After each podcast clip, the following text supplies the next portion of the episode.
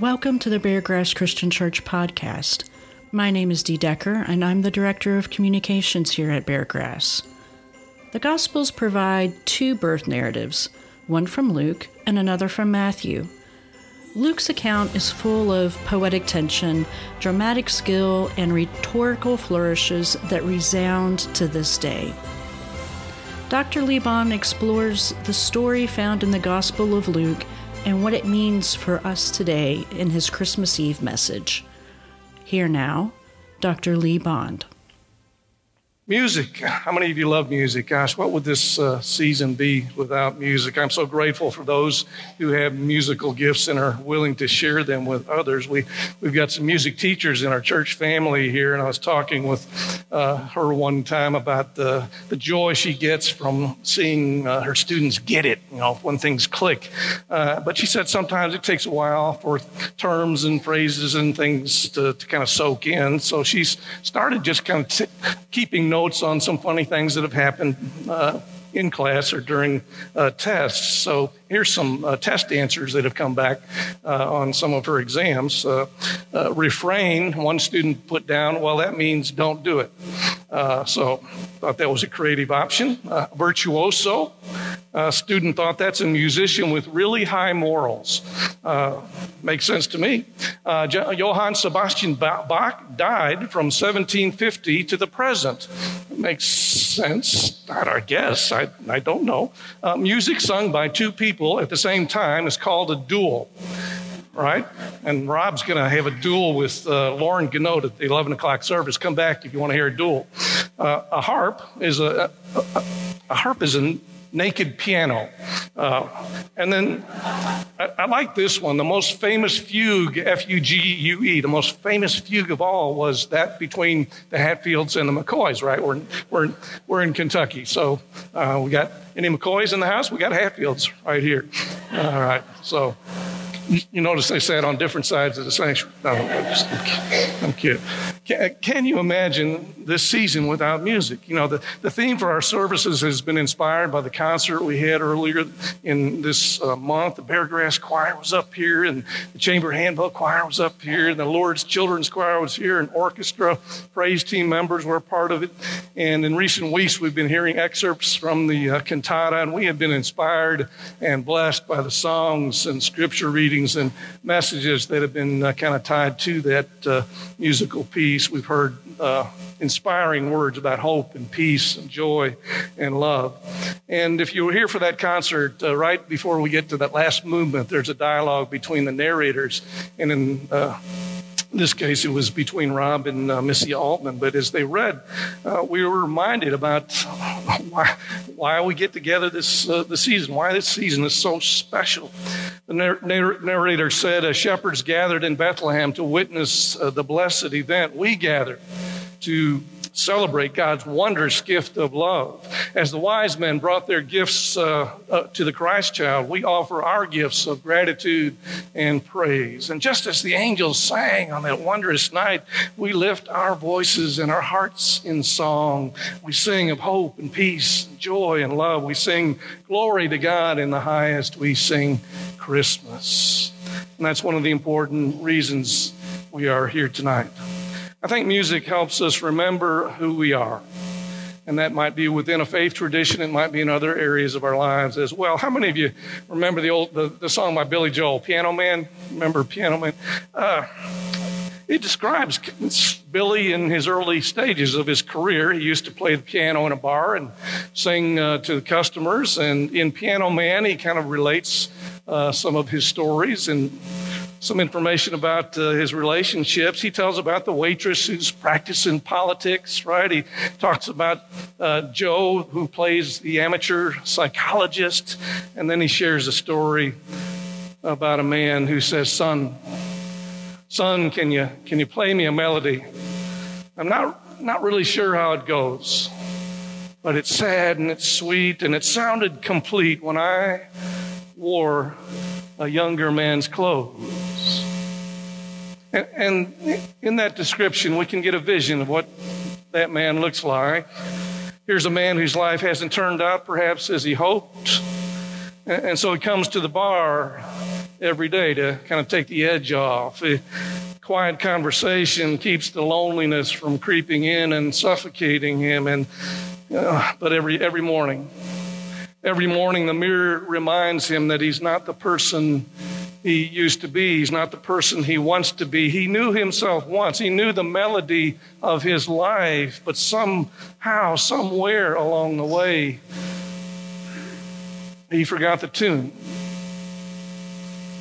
And the only way he's ever going to find himself again is if somebody, somehow, some way helps him remember his song.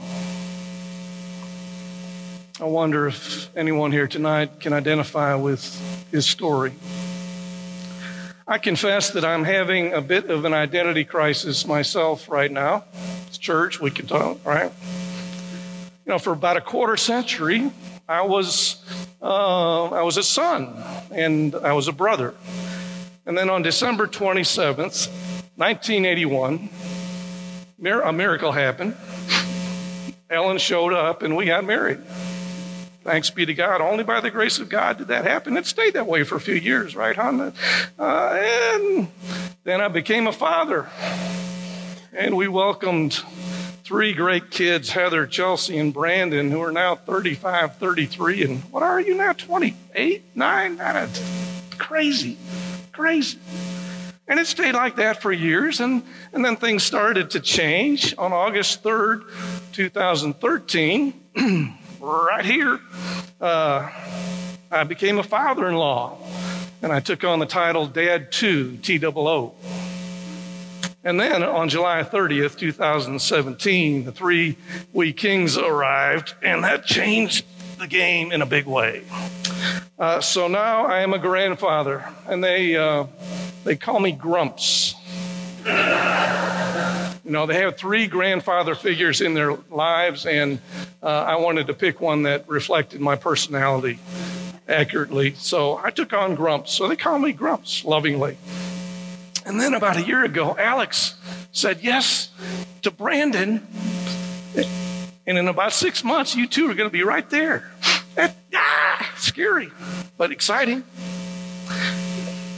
And as you look at the picture, you can see that I'm, I'm just kind of fading into the background. see that? I, you know, it used to be just the two of us. And, and now as life, I just kind of fade away. I, it, it even looks like my face is photoshopped in here. I mean, seriously. I mean, it, I, I, I am barely there. I'm barely there.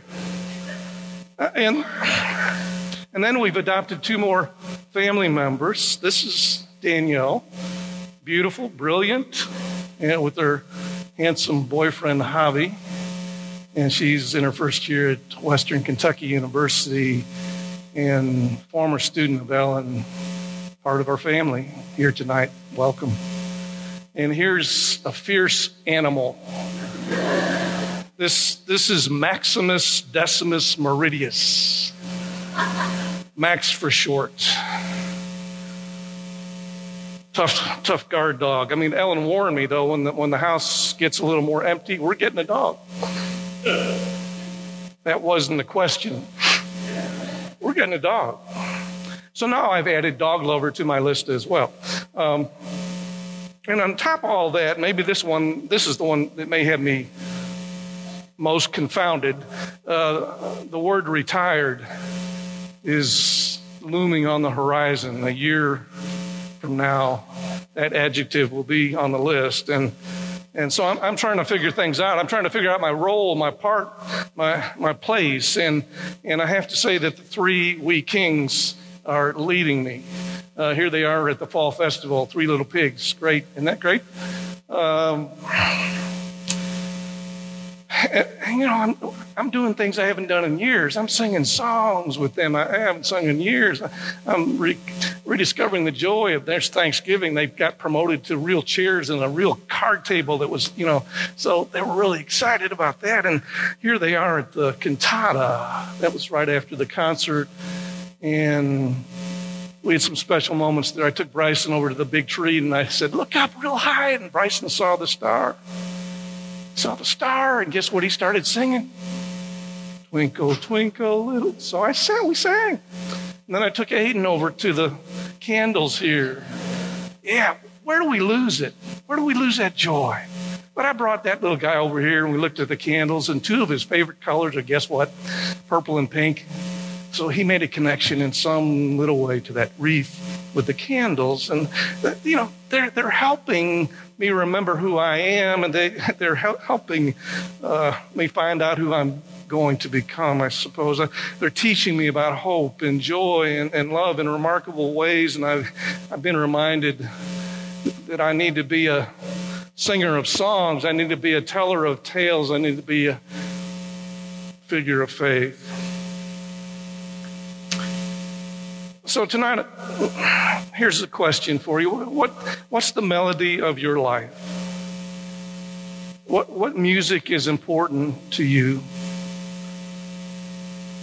You know, what, what part are you going to play in this story that God has set before us? What, what role will you take on? The music we listen to often tells a lot about us. Uh, our favorite music is, often provides a window into our souls. A woman tells of a unique experience uh, when she felt that her life had been touched by some unexpected heavenly help.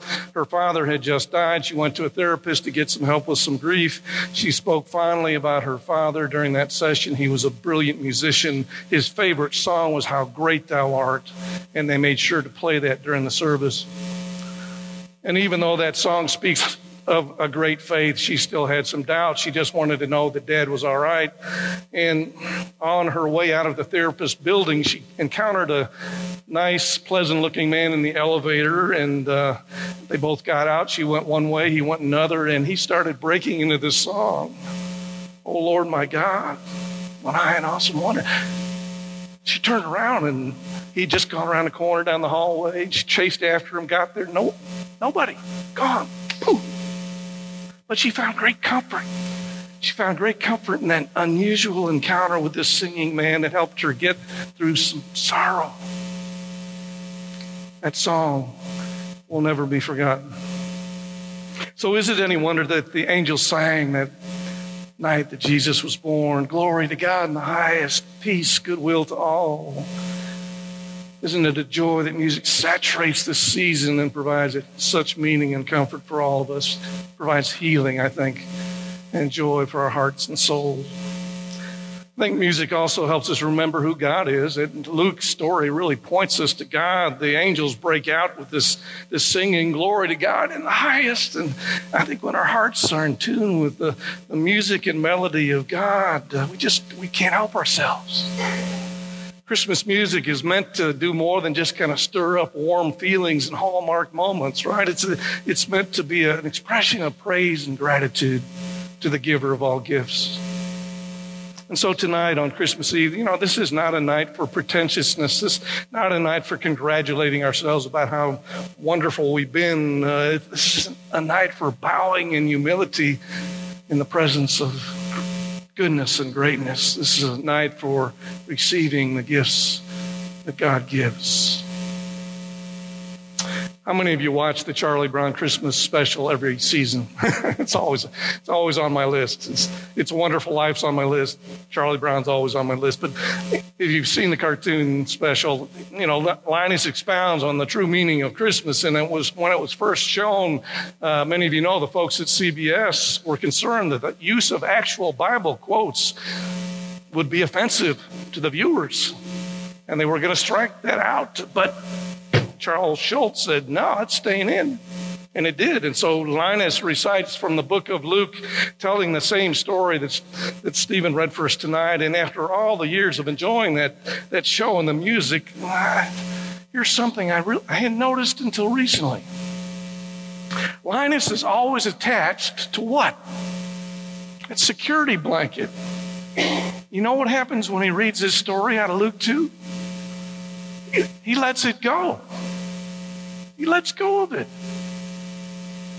there's a powerful message there. Why shouldn't he let go of it? God has given us our real security. God, God has given us our real hope and peace and joy and love. God has come into this world in a babe full of promise and potential, one that changed our lives in the world forever. Why shouldn't we sing for joy? Joy to the world. The Lord has come. Sing joy. Sing Christmas. Amen.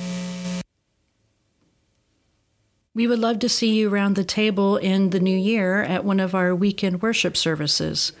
Our Saturday service is casual and meets in the chapel at 5 p.m. The Beargrass Praise Team leads us in worship during our Sunday 9 a.m. contemporary service. And at the 11 a.m. traditional service, the Beargrass Choir sings. All of our services include communion that is open to everyone. For more information on all of the activities happening at Beargrass, visit our website at www.beargrass.org. Until next time, peace.